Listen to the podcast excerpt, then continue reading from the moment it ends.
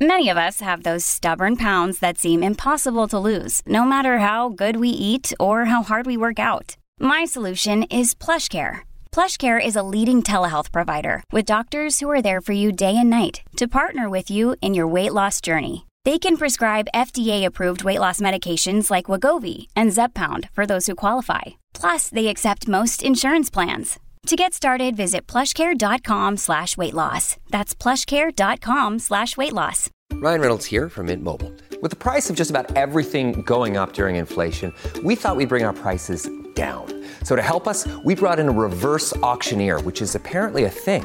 Mint Mobile unlimited premium wireless. Ready to get 30, 30, bit to get 30, bit to get 20, 20, 20, bit to get 20, 20, bit to get 15, 15, 15, 15 just 15 bucks a month. So, Give it a try at mintmobile.com slash switch. $45 upfront for three months plus taxes and fees. Promo rate for new customers for limited time. Unlimited more than 40 gigabytes per month. Slows. Full terms at mintmobile.com. Welcome to the New Books Network. Hello, everybody, and welcome back to the New Books Network. I am Lisette Baron Carvajal, and today I will be talking to Laura Briggs about her wonderful book, Taking Children A History of American Terror, published this year by University of California Press. Um, welcome, Laura. Thank you for talking to me today. It's great to have you. Thank you so much for having me on. Okay, so before we get into the details of this wonderful book, tell us more about yourself. So, you obtained your PhD in American Studies from Brown University, and you're currently professor at the Women, Gender, Sexuality Studies program at University of Massachusetts Amherst. So, tell us why you decided to pursue a PhD in American Studies and how your trajectory has evolved over this the years. You've published several monographs. So, tell us what it is like your experience being a, a professor at an interdisciplinary department. So, an interdisciplinary department is clearly my natural home. I started out um, when I was first applying to PhD programs, I was looking at history and history of science and or history of science and medicine. And then I think I only applied to the one American Studies program, the one at Brown. And partly that was because um, it has terrific historians associated with it, but also because I was involved in activism related to Puerto Rico and um, Central America, US interventionism.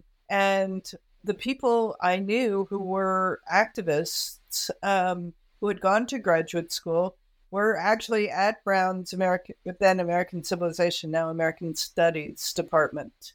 And so I was like, well, this looks like the right place for me because these are the interesting people. Awesome. Um, yeah, and I I know your work because you do a lot of uh, work on the history of science, medicine, and it's been uh, foundational for many scholars. So so tell us more about about this long trajectory of yours. So you've covered a wide range of topics from reproductive politics, neoliberalism, US empire and imperialism, to transnational and transracial adoption. And I'm a fan of Reproducing Empire, your first book. So so we in a way we see all of those topics converging into this book. So tell us more about how you came to write this book in particular and in this format. You seem to be writing for a very broad and general audience. So, so tell us more about how the idea of, uh, about of this project came about, how it materialized. Did the book end up being what you initially thought it was going to be? Were there changes in in the process of writing it? So thanks for all of those questions. There are a lot in there, and I'll try to answer some of them. So, what I say I do is I am interested in questions of reproduction and sexuality in the context of US empire, and particularly in the relationship between the United States and Latin America. And so, how the work has progressed is from um, work on syphilis, sex work, and birth control, including sterilization and the testing of the birth control pill in Puerto Rico, to a different kind of nexus. And you talk about history of medicine and science, which is clearly the the center of that first book, Reproducing Empire, to um, I got really interested in transnational adoption as another site where the working out of U.S. foreign policy was happening inside domestic spaces. That's what really interests me is the ways that we can blow up the dichotomy between the private and the public, foreign policy and domestic spaces.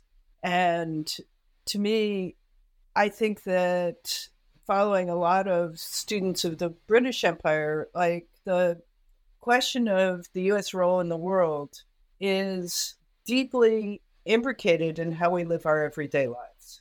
And so those are the places I look for.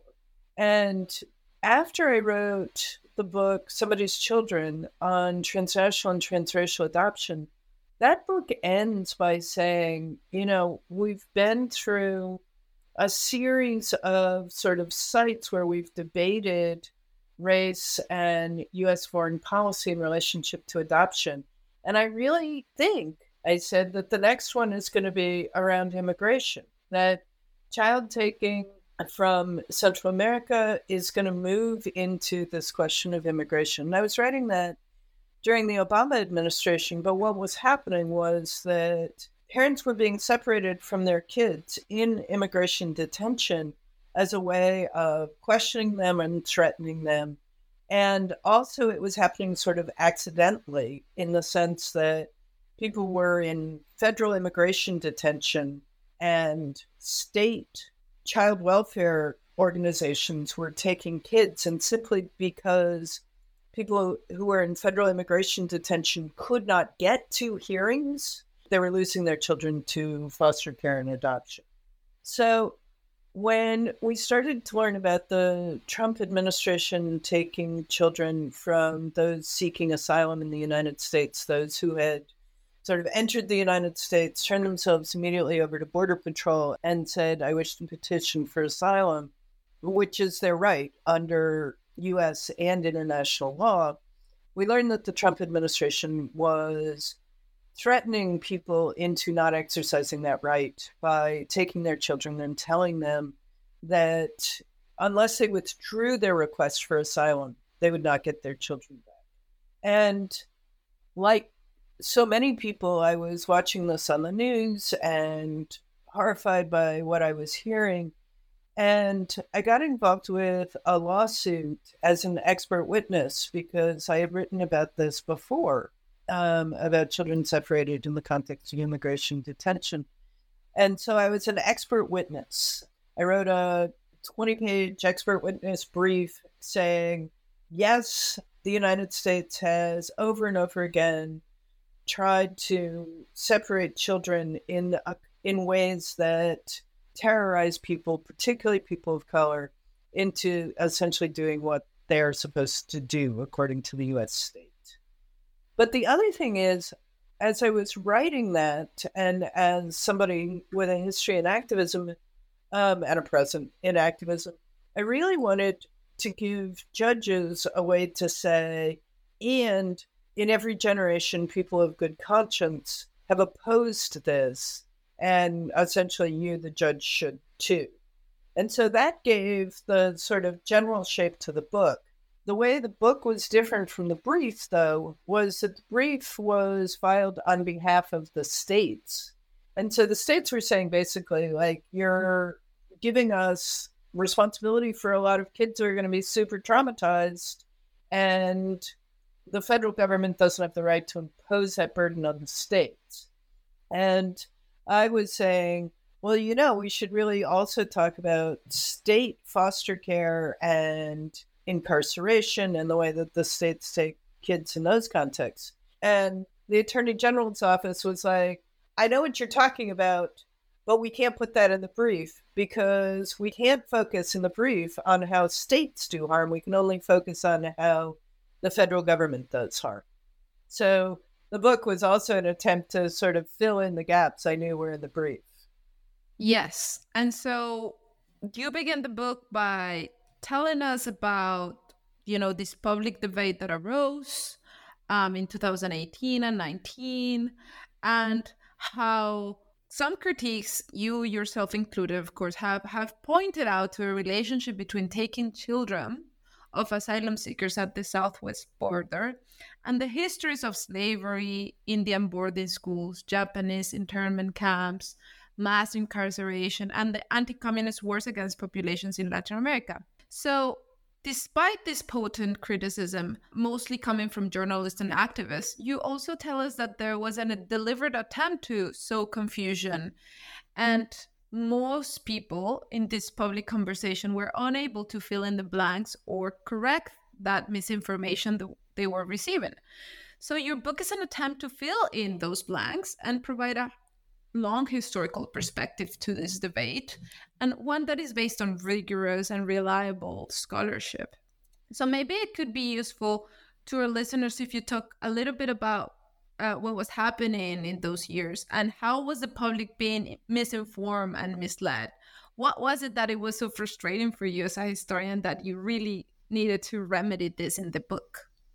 Thank you for that question. So, the Trump administration is deliberately cruel towards many parts of it, the populations that it supposedly governs.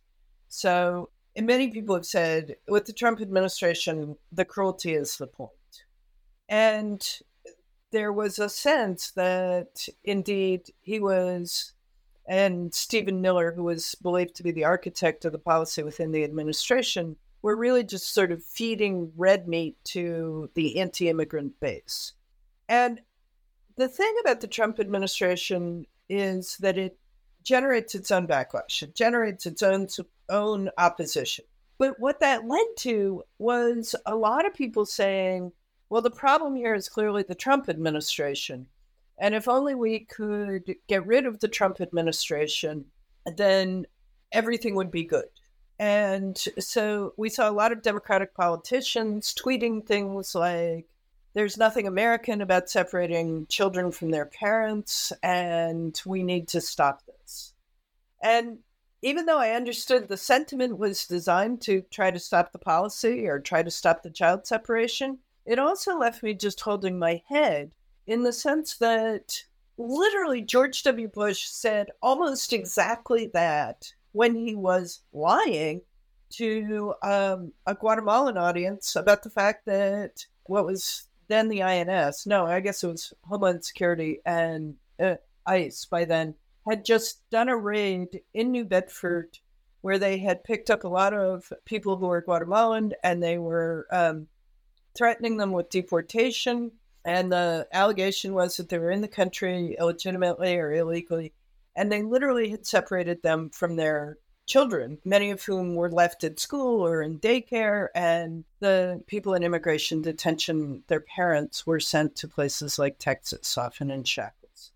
And so George W. Bush happened to go to Guatemala at that moment, and he was confronted by crowds who knew this story well because it was their friends and family and country folk who were in immigration detention. And George W. Bush said, no, that's not America. America doesn't separate children. And so the irony of hearing that repeated by opponents of the Trump administration policy was just too much. And so I really wanted people to start thinking systematically um, in a way that a handful of people, of course, certainly already did. Um, activists in particular were standing up and saying, oh no, we've done this before and we can't do this again. We took, slavers took the children of enslaved people. Native people lost their children to Indian boarding schools, and Japanese immigrants and um, Japanese American citizens were held in internment camps during World War II. We've seen this before, and we and they said we can't do this again. But more people were coming from the position that it was just a Trump administration. And so I wanted to give a kind of signal boost to the activists who were much more, uh, much smarter about the history than many journalists and certainly a lot of politicians. So, yeah, so in this context in particular, you say, and here I'm quoting you, we need a different conversation about the separation of children from the from their kin and caretakers. So this is the end of the quote. So why why is this the case? And I think maybe you just answered that, but what in which ways does the conversation need to be different then? We have a conversation about the taking of children in this country that relies on the idea that it's usually done in the best interests of the child. Uh, that foster care in particular and child welfare agencies in the states and territories and federally recognized tribal nations, Indian tribal nations, it's done um, because children are being neglected or abused. And so the point of taking children is to give them a chance, a better chance in their lives. And what I really wanted to hold up is that at every significant juncture where the foster care system has been born or expanded, that has happened in response to the revolt, the rebellion, the activism of the communities that are then targeted to lose their children. And so uh, this seems very, very clear in relationship to the end of the in the excuse me, wait, hold that. Yeah, yeah.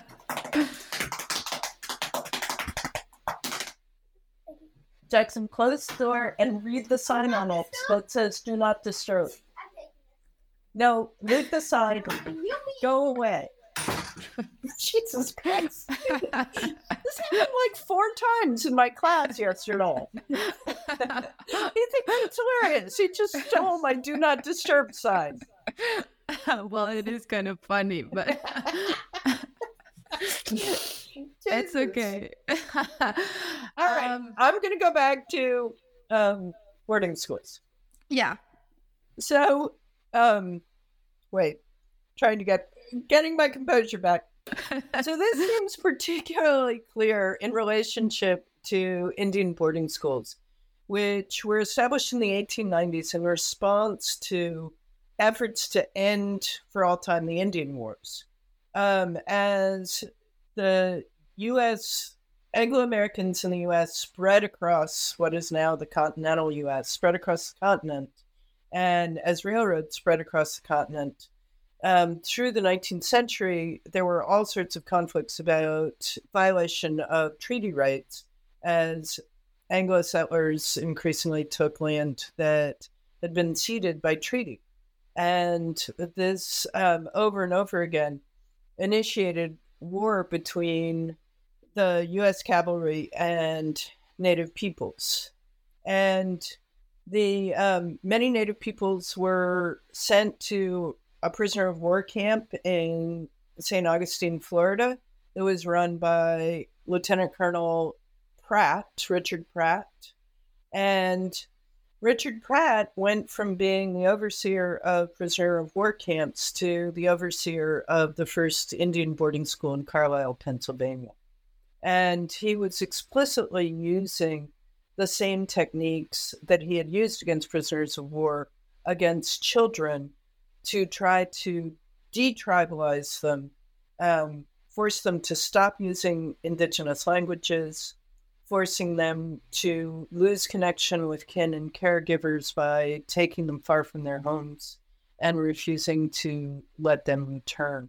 And so it was explicitly a strategy by the cavalry, by the army, to separate children from native tribal nations as a way to pacify the Indian Wars, to end the Indian Wars. And so some of the children who were sent, like the Apache children, White Mountain Apaches, were explicitly prisoners of war when they were sent. Others were sent more voluntarily, but volunteer in big air quotes, right? Because essentially we're talking about defeated nations um, who are told that the terms of their surrender have to include sending their children far away. So that was one moment when the federal government took responsibility, as it were, took took children as a strategy for punishing rebellion, ending wars. The other time we see it, it's less explicitly the federal government, is in the 18th and 19th century as a strategy for essentially um, rendering docile, preventing rebellion among enslaved people, uh, African descended peoples in the Americas and in the United States in particular, is where the book focuses, although it's a strategy in many places in the Americas, of taking children from usually their mothers, but from their kin and caregivers as something that was threatened to keep mothers from rebelling, being a problem, um, refusing to do the labor of slavers as demanded of them. And it was also a way to let children know where what their position was in a society in a plantation society, in a slave society, to teach somebody that they're chattel, that they're property. Um, we read in Frederick Douglass, who's one of the great abolitionists of the 19th century, about how the absence of connection with his mother was part of the first instance that he knew he was a slave. Another piece of writing we have from that era by a formerly enslaved person, Harriet Jacobs, tells the story of her childhood in two chapters. One where she was, she didn't know she was enslaved. And then she's separated from her mother and she learns this is the cruelty of the situation that I'm in. So enslavement relied on taking children as a strategy for turning people from humans fully possessed of their own sense of their own propriety to um, to people who were terrorized into becoming enslaved. Yeah, so this is the big argument of your book, right? That taking children has been a strategy for terrorizing people for centuries. But this book is not only a history of American terror, as your title suggests, but it's also about how individuals, families, groups, organizations have resisted this terrorizing strategy. So maybe it's it could be useful for a discussion if to understand how these two stories are intertwined and why you argued that history is both the reason why this theory of cruelty work and still works today but also why it faltered and why it has failed in in certain instances or why you know um and i think this makes sense given uh, what you said about uh, your testimony as an expert because you were trying to show also that people have resisted and and you know denounced this these policies and these practices. Right. So i wrote the brief as an expert to tell judges how to think but as i wrote the book the audience i have in mind is much more activists and everyday folks and I want us to think hard about when strategies for stopping the taking of children have succeeded and where they've failed. And so in 2018 and 2019, one of the things that we saw was that consciously and unconsciously, people used the strategies that abolitionists used. Abolitionists wrote um, pamphlets and put and created woodcuts. This is before the photograph, right? And put broadsides on um, any public space. And they wanted to put in front of people over and over again that moment when a child and a mother are separated and the very human pain of that moment.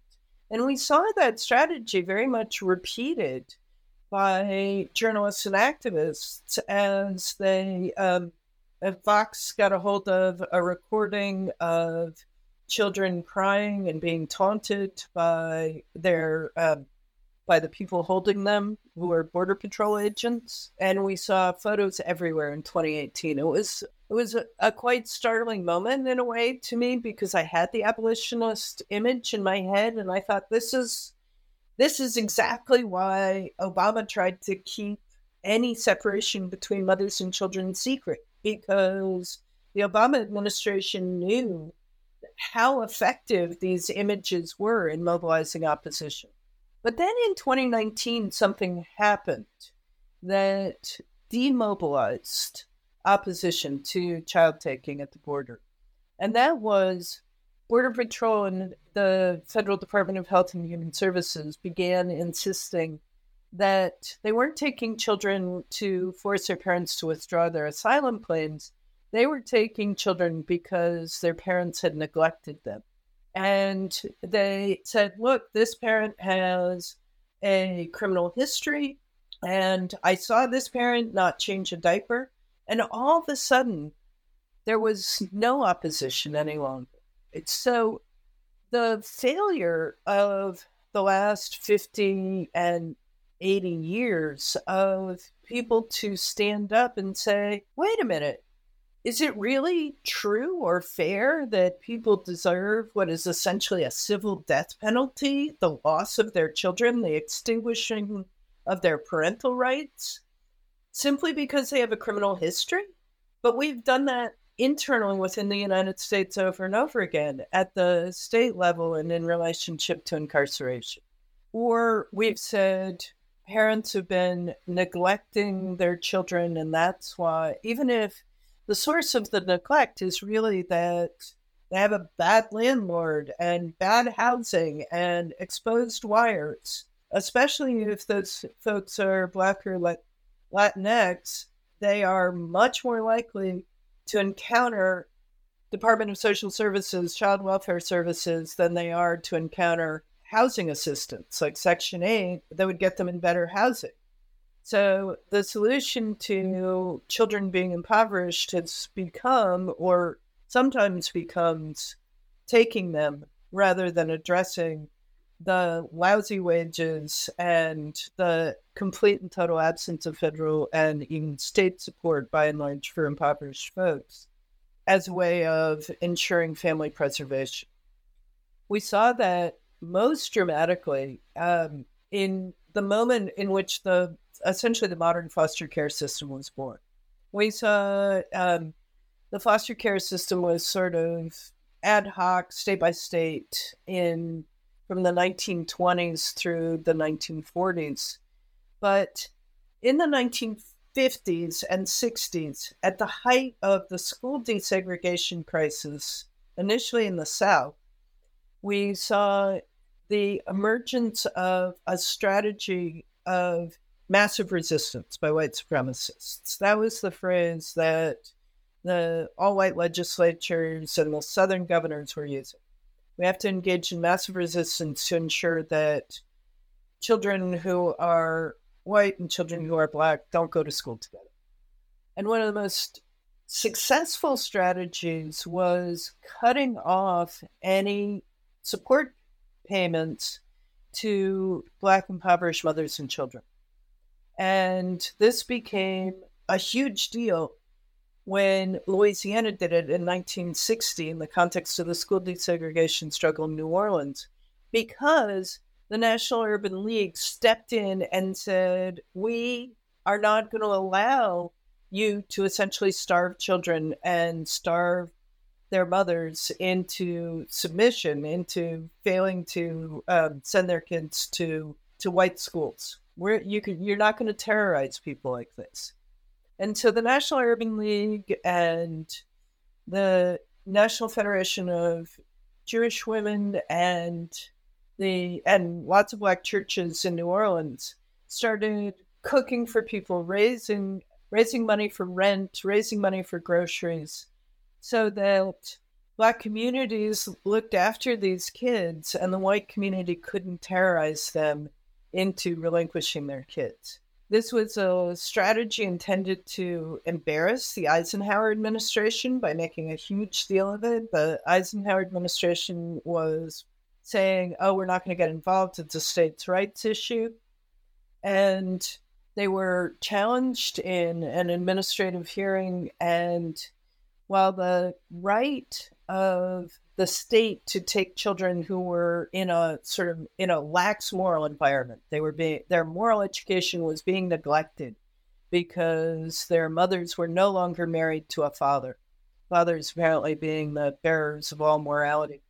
Um, the Eisenhower administration, in its final act, literally in the hours before um, the Kennedy administration stepped in, gave states money to take children and put them in foster care. And so at the last minute, Louisiana was given this huge amount of money. And that's how we got the modern foster care system was in the school desegregation crisis. Federal money so states can take kids. Yeah, so um, and before we we talk more about some of the other examples you discuss in the book, I wonder if um, you can talk a little bit about those metaphors that you talk about in the book to describe the history of taking children. So one of them is what our historians call pentimento, and the other one is the idea of ghosts in the machine of memory.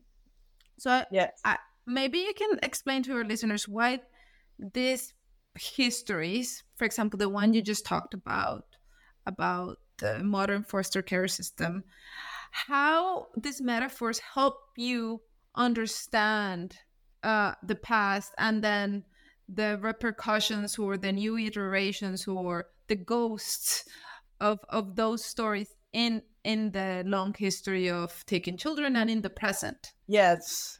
One of the things that was quite striking to me as the crisis of 2018 and 2019 was playing out was how much all of these pasts were condensed into and present in that moment in the Trump administration's the taking of children from asylum seekers, from refugees. And there's something that art historians refer to as pentimento, which is in a painting when the paint gets really old, it starts to fade, and you can sometimes see through it the artist's earlier intention. You can see a previous sort of draft of the painting.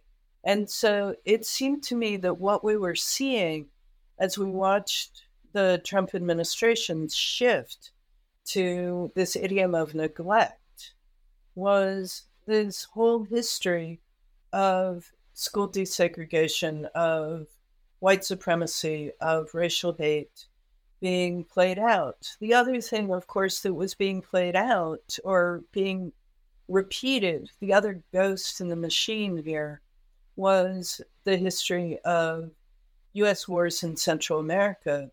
And most of the people who lost their children, at least initially, were in fact from Central America. And Border Patrol was actually specifically targeting people who they believed were Central American at the border to lose their children.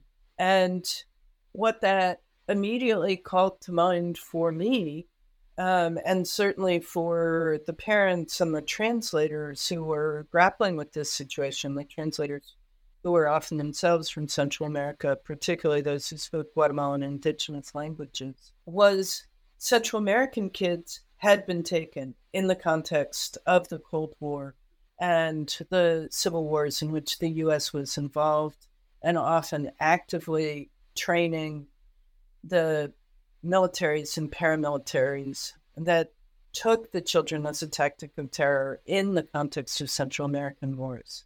And so there were simply all these layers. They were being put in, in an example of Fort Sill in Oklahoma they were the plan was literally to put children in a facility that had been used as an Indian boarding school, that had been used as a Japanese internment camp. Like none of these places or things were without their history.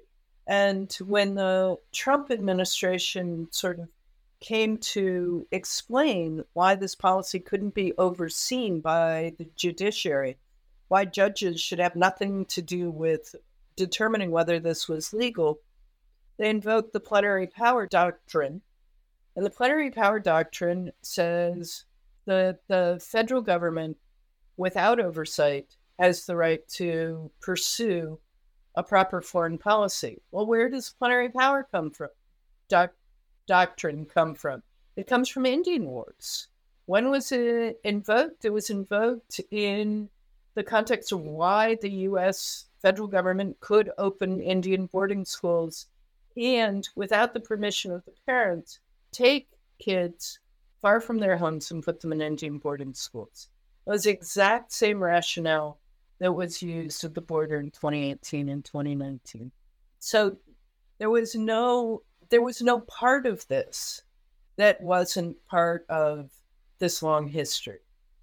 And the phrase, the ghost in the machine of memory, is meant also to invoke the ways that histories of resistance, the ways that moments of crisis have over and over again mobilized activism, mobilized resistance, and how we can use the knowledge of that history and the knowledge of what activists successfully did before to think about how we can stop child taking in the present.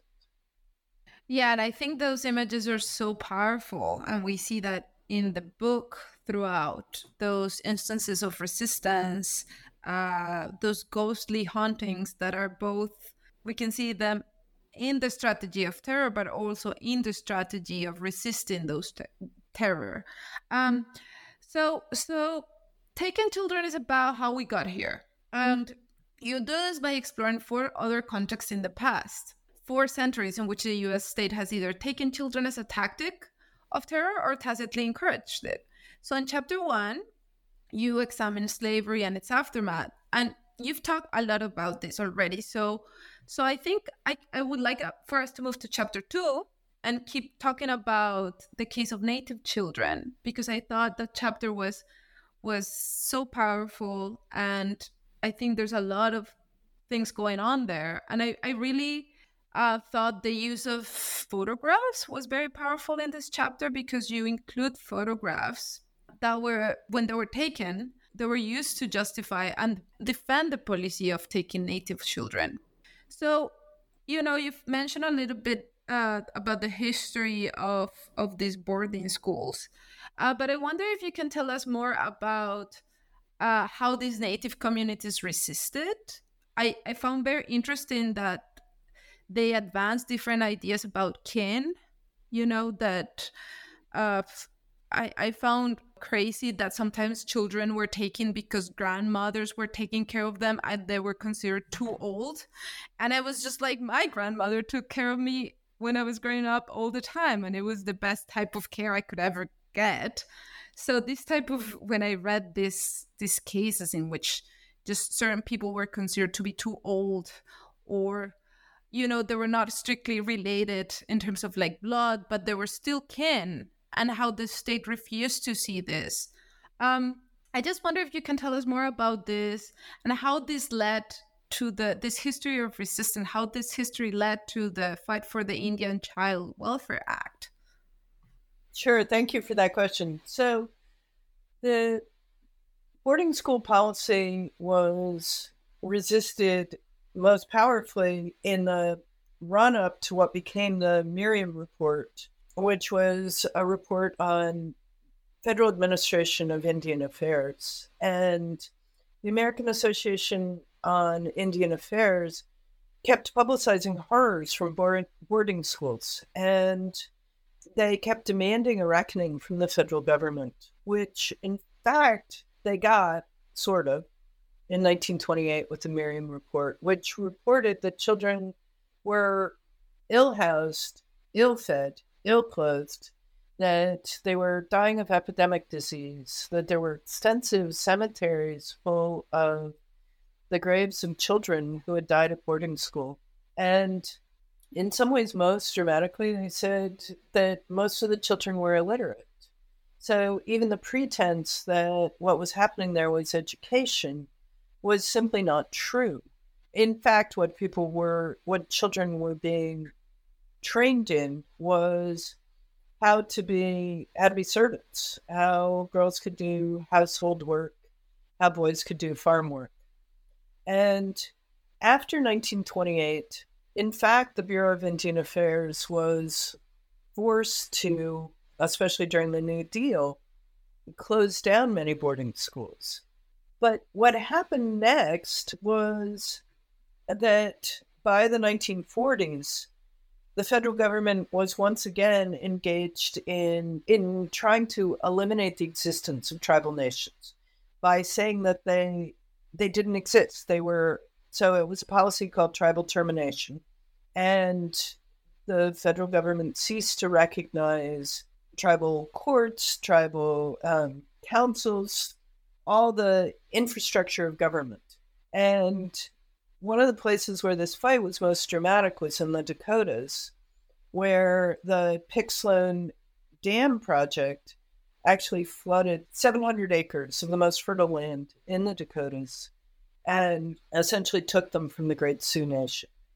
And the Great Sioux Nation tried to fight that. And the more they fought it, the more the state started to insist that it was the only authority that mattered on Indian land.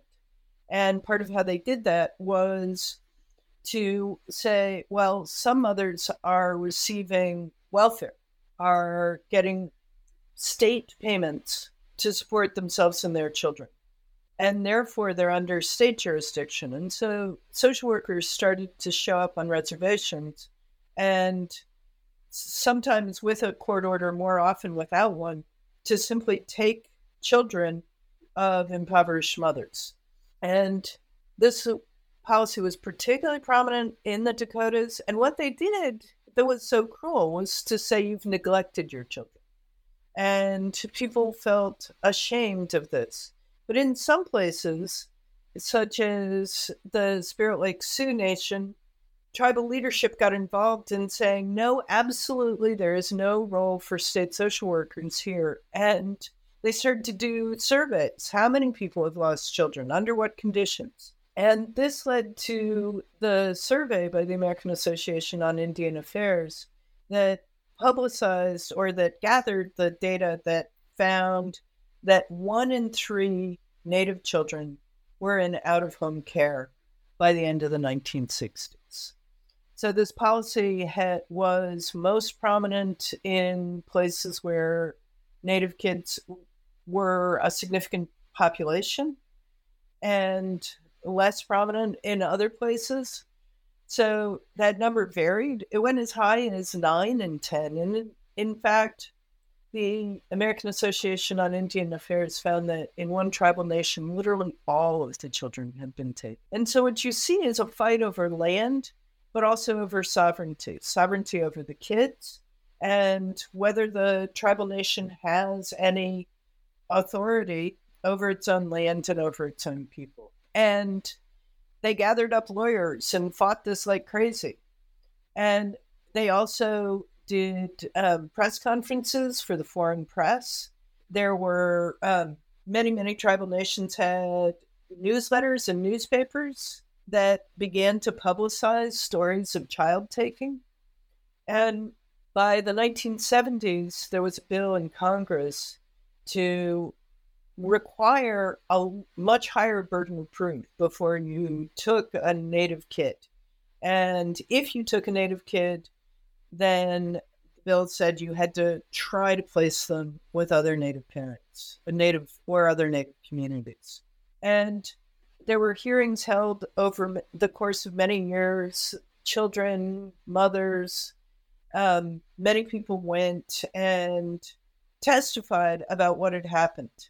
And so that's when we really learned these stories that anybody essentially who didn't have a nuclear family, so children were staying with their grandparents, um, people were staying with kin who were who were kin in in a native sense, but not, they weren't mother, father, brother, aunt, uncle, grandparent.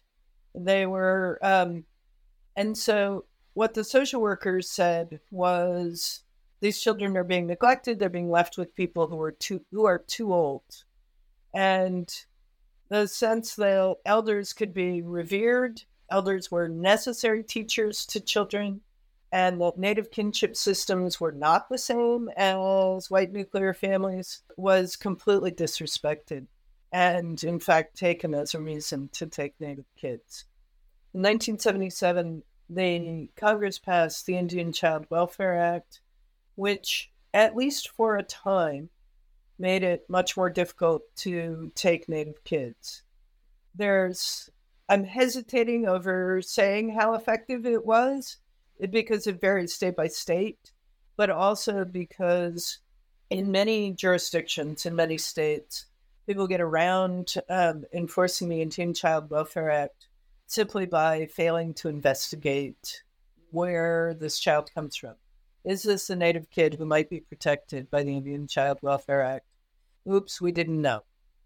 And so these cases are still very much in court. You find the Goldwater Institute, um, a conservative think tank, very involved in Indian Child Welfare Act cases, trying to overturn the Indian Child Welfare Act, trying to make it easier to take Native kids from their families and communities. And many people suspect that the goal behind this is once again to sort of break the authority of tribal nations and make their land available to buy, sell, take, but also to make it easier for uh, for non-native people to open casinos. So if there are no real Indian tribes, then they have no authority as a sovereign nation to run a casino. Yeah, so and, and if our listeners are interested in this story of terrorizing but also of resistance, they should go and read the book because it's so so rich.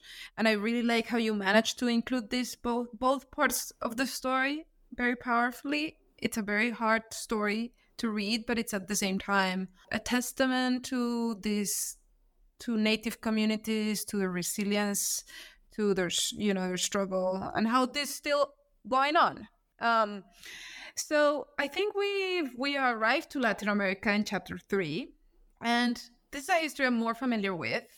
And I really appreciate how you go beyond the case of Central America, even if Central America is very important. But you also talk about South America. The case of Argentina is very important here.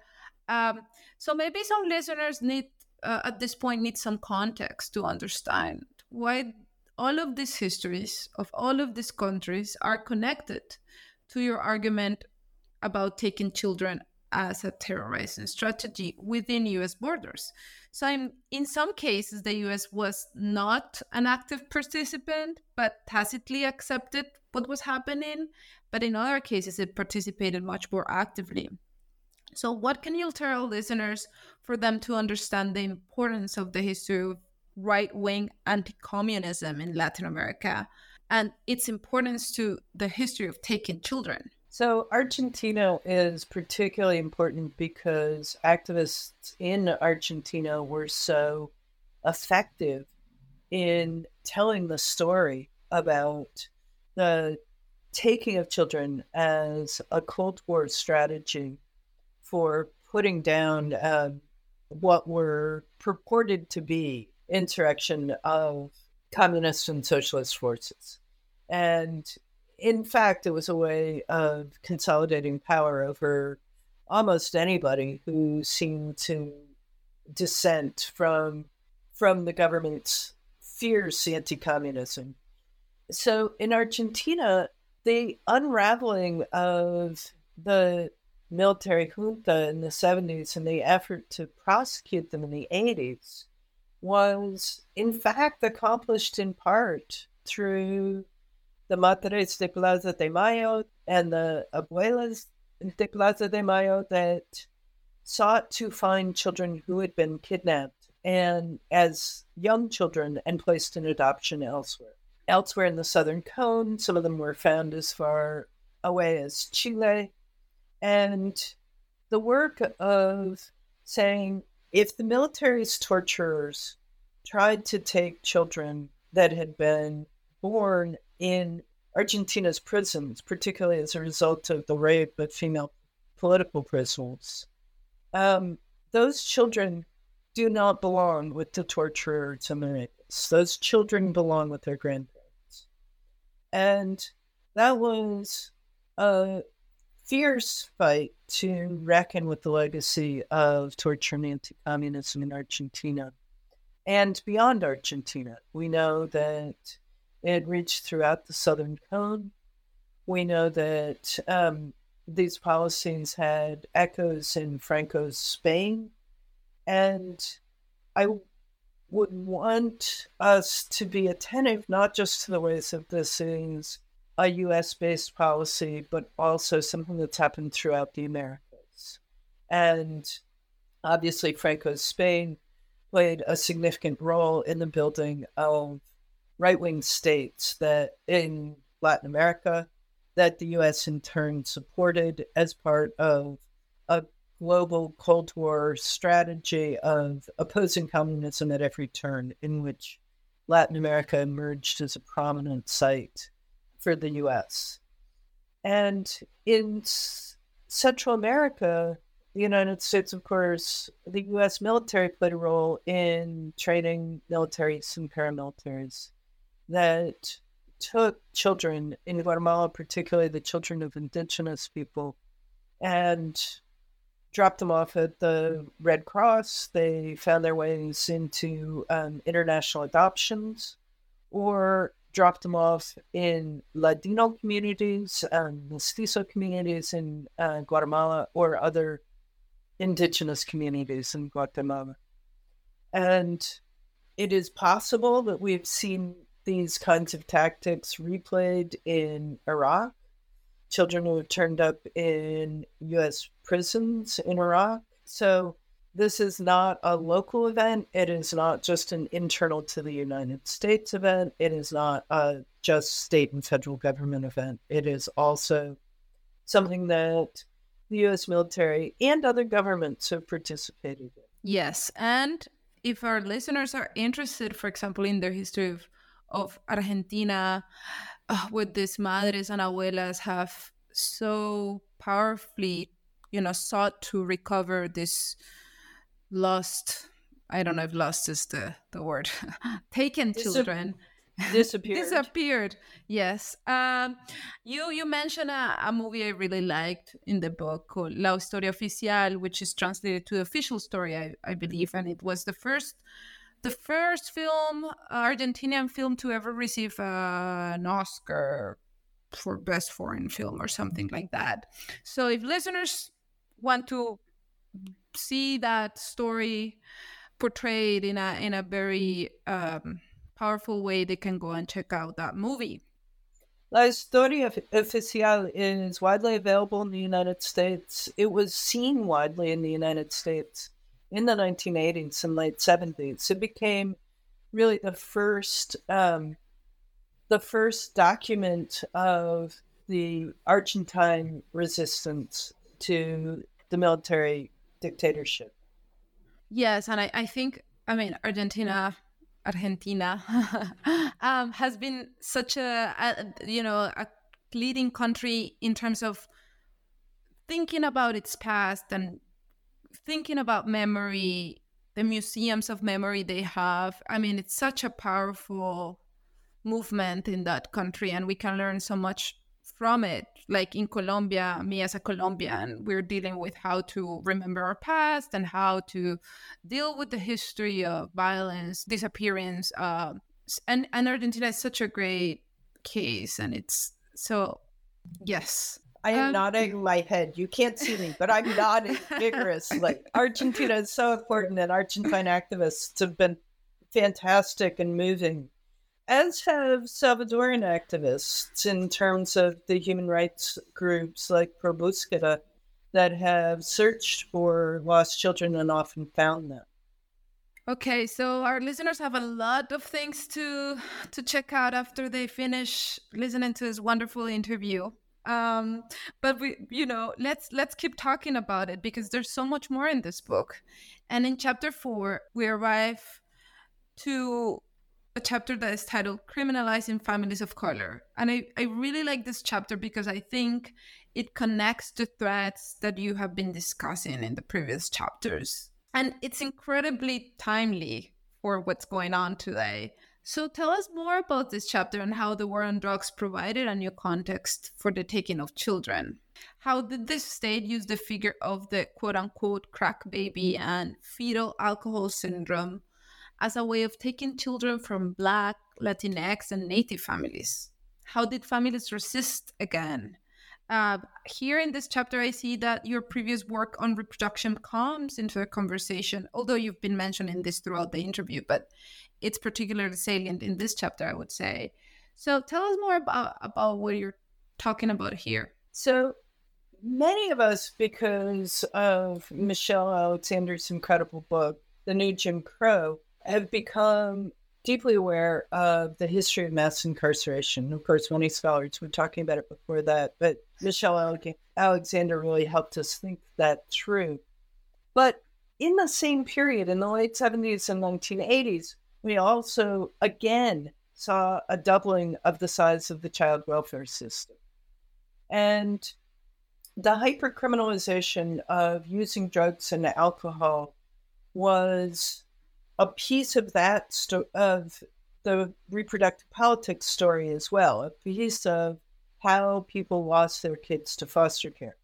So it's important to say here that white people and people of color use drugs and alcohol at about the same rates. They use illegal drugs at the, about the same rates, and they drink during pregnancy at about the same rates. And that's pretty consistent from the 1980s to the present. What is not consistent is the extent to which people get criminalized for that behavior. And so what we saw in the 1980s was the the birth of the idea of a crack baby.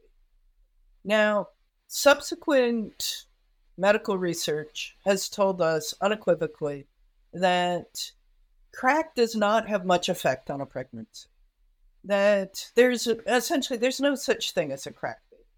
But in the late 80s, the belief in the crack baby who was going to be going to grow up and have to be constantly in special ed um, was being cruelly neglected by by the pregnant woman who was bearing this fetus and subsequently raising this baby.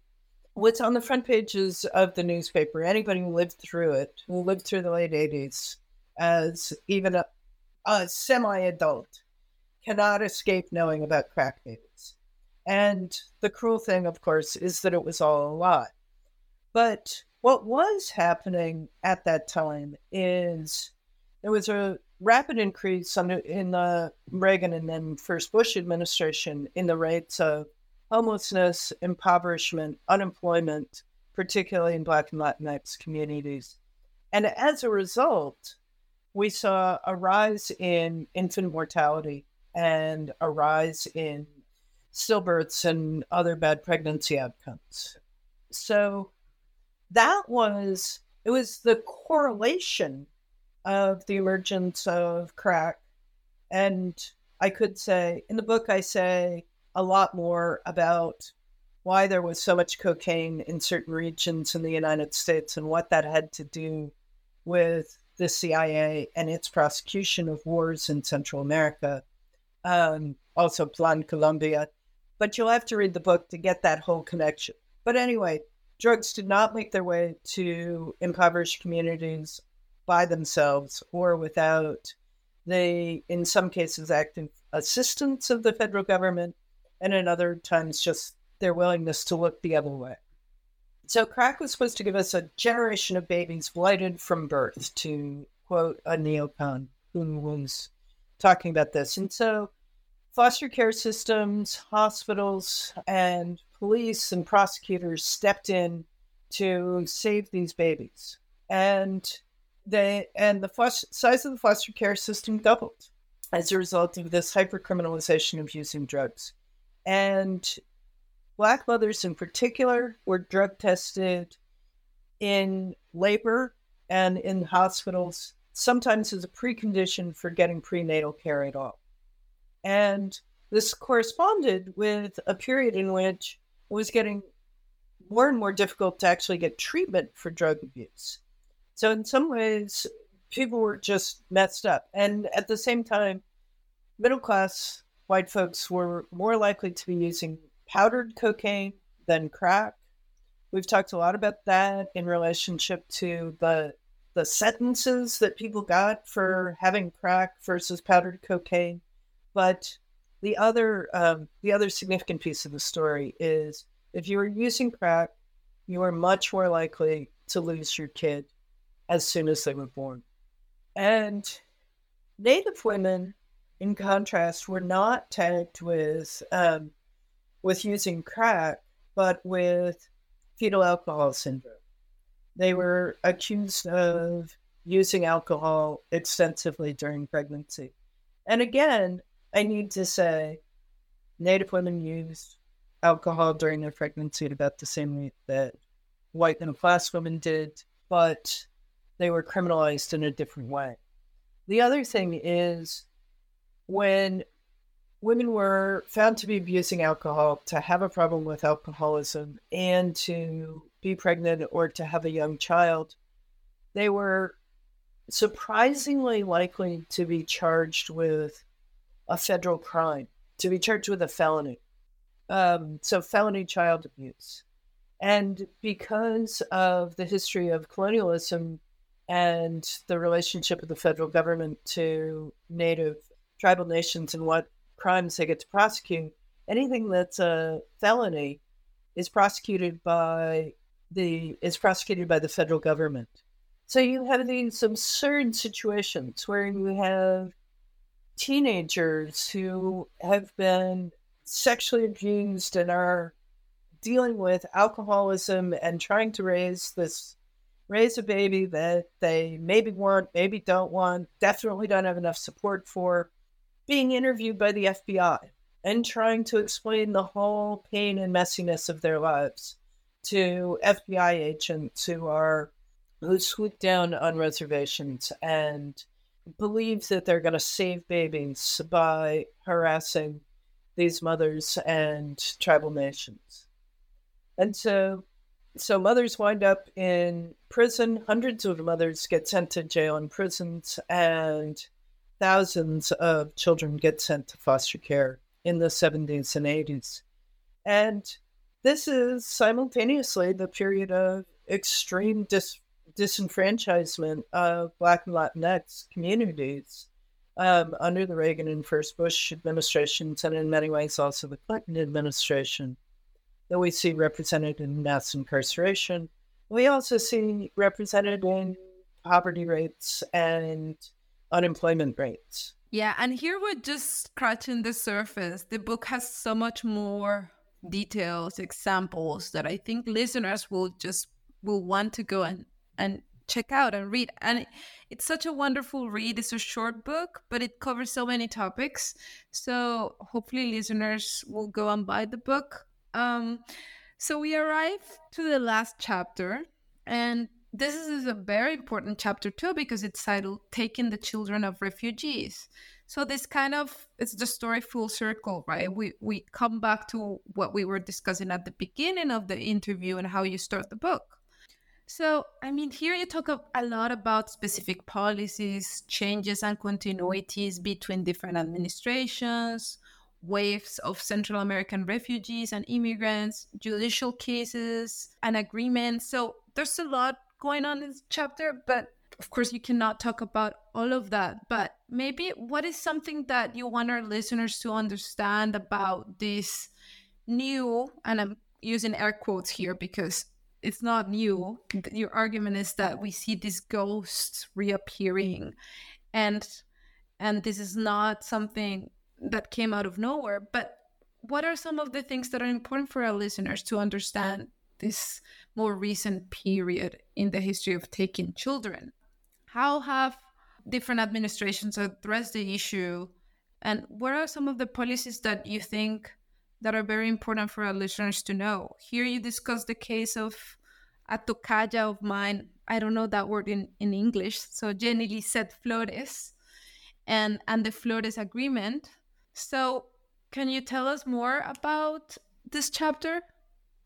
Yeah, let me talk about um, Jenny Flores' story because it takes us into sort of the heart of how we got here. So essentially, I want to say before the Reagan administration, U.S. immigration policy from Mexico, and in many ways through the Reagan administration, the U.S. has long relied on labor from Mexico and elsewhere in Latin America to pick crops, um, and more recently to build and construction, and of course also to do domestic labor.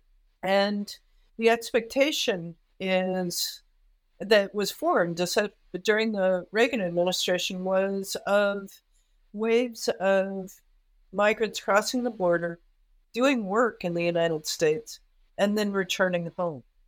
And in some ways, that's a centuries long pattern of how laborers have moved. And in the Reagan administration, we started to see rising harassment of the people who were coming across the US Mexico border in the Southwest and California um, in particular to pick crops. And at that stage, it was really about, I, I think it's fair to say, it was really about making the situation of migrant laborers more precarious, which in turn forced their wages lower because they had fewer recourses since they weren't paid minimum wage or if they were if they were offered substandard housing. But the thing that migrants were never supposed to do was to come and stay, to come and create lives. And so the appearance of children at the border, of course, is a signal that people are building lives here. And people have always done this. You, it's back to the 1950s and the Bracero program. People came, they worked, they were supposed to go home, and they built lives. They were here. So during the Reagan administration, the INS changed its policies about how it was going to treat children at the border. And so instead of allowing children to be released while they awaited an immigration hearing, so the immigration law, lots of people think it's really cut and dried, really clear. And I'm not an immigration lawyer, and I'm not going to, I don't want to fill our time with the details of immigration policy, but it's just not. It's not very clear at all who has a right and under what circumstances to be in the United States. And so that requires a hearing before an immigration law judge. So for a long time, if children were found at the border, most of them, um, most of them weren't found, weren't recognized by Border Patrol, and they just slipped into the communities that they were looking for. They were looking for parents and relatives. But Jenny Lisette Flores was picked up at the border. The Reagan administration recently changed its policy saying that children could not be released to just any family member. They had to be released to an immediate family member, meaning um, grandparents, aunts, uncles, and parents. And Jenny's mother was undocumented. And the INS was also forcing people to show proof of citizenship in order to pull their kids out of immigration detention. And so Jenny's mother couldn't do that. And so she said, Well, I have a cousin, Jen, uh, Jenny has a cousin who can take custody of her. And the INS said, No, that's not good enough. He's not a close enough relation. And Jenny Flores's mother worked for somebody who knew Ed Asner, who could find an immigration lawyer who said, This is ridiculous, and fought to get kids released from immigration detention. Kids don't belong in jail, kids don't belong in cages, they argued. And there was a lot of back and forth that continued through the Reagan administration, the Bush administration, and actually into the very beginning of the Obama administration about whether children could be held in cages under these conditions. And what the lawyers were essentially forced to agree to, the case went all the way to the Supreme Court, and the Supreme Court said, yes, children can be held in cages, um, was at least the government had to agree to hold children in humane conditions, not not jails, not detention centers, but essentially um, residential shelters where they could go to school and have access to clothing and free time and fresh air.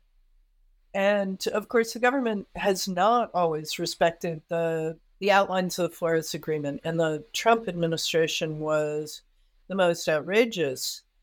But after 2001, the Bush administration very much started separating children from asylum seeking parents and putting them in immigration detention in violation of the Flores Agreement.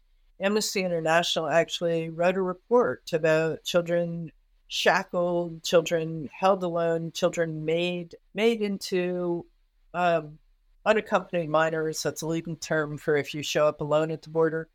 Um, they were made into unaccompanied minors because the INS and then ICE separated them from their parents. And so, what I want people to understand is it's very important that people were upset about this policy in 2018. I wish people had been equally upset about it in 2003 when there was actually a bill moving through Congress called the Keep Families Together Act.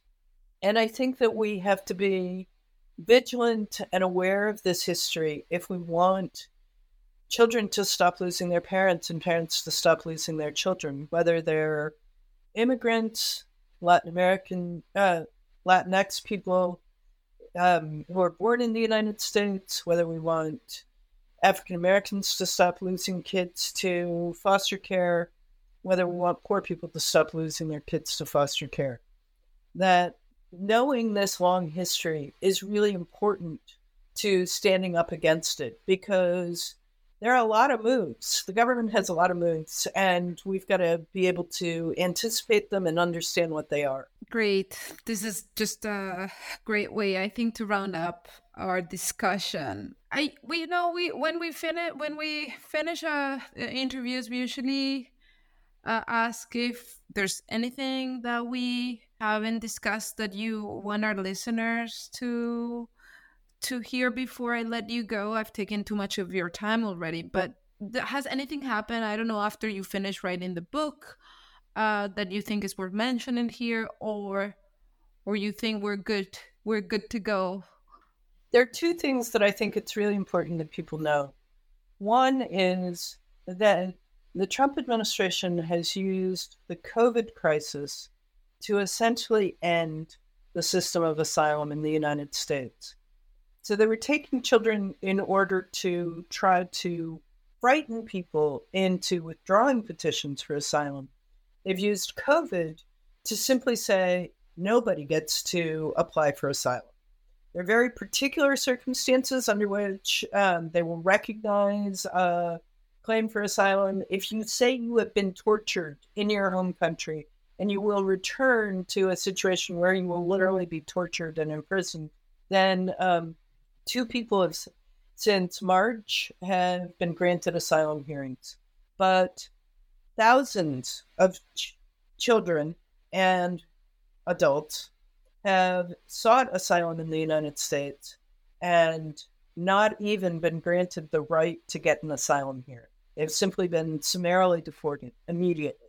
Um, the second thing I think is really important to know is as the Black Lives Matter movement gains a certain foothold, or at least for a moment this summer, gained a certain foothold in the US consciousness, I want people to also think about the fact that the new 2020 Vision for Black Lives, produced by the Movement for Black Lives, includes a call to eliminate the foster care system as another form of policing of Black communities designed to terrorize people. And it should be defunded in precisely the way that they are calling for the defunding of the police. So that's the that's the bad news and the good news. And that a mass a black led mass movement is calling for an end to the foster care system and administration that I think we can fairly call white supremacist, has effectively ended the asylum system. Things have only gotten worse uh, since I finished the book and better. Yes, and I think your book is a I mean it's such a useful tool for the discussion. So it's a very time to read. I really recommend it to our listeners. Um, so, finally, last question What are you working on and what are your plans for the future in this crazy uh, COVID world? Well, it's not clear that when any of us are going to be able to go back to archives, right? But the question so I started my work in Puerto Rico, and the question that's emerged at the forefront of activism in Puerto Rico has been the question of debt. And there's an international debt crisis, and then there's a domestic debt crisis, both of which are sort of concentrated in Puerto Rico. And I thought that there's been a particularly feminist account of globalization, structural adjustment, the elaboration of free trade zones in the Caribbean. And so I want to think about the role of debt, both international and domestic, in the Caribbean, looking at perhaps just Puerto Rico, or perhaps I originally conceived it as one that would move from Jamaica to the Dominican Republic to Puerto Rico. I want to do something that would be of use to the activists in Puerto Rico who are so effectively and smartly opposing the taking of sovereignty over that um, island from its elected government and putting it in the hands of a fiscal control board. So I'm really interested in how debt um, plays a role in sovereignty and reproduction, the lives of women and children, and the civil society, the social fabric. Well, I really hope you can resume your archival research soon. I need to get back to archives eh, too urgently. Uh, but thank you, Laura, for this wonderful conversation uh, for this wonderful book. Uh, it was great to have you. Thank you. Thanks so much for having me, Lisa. It was really a pleasure to talk to you.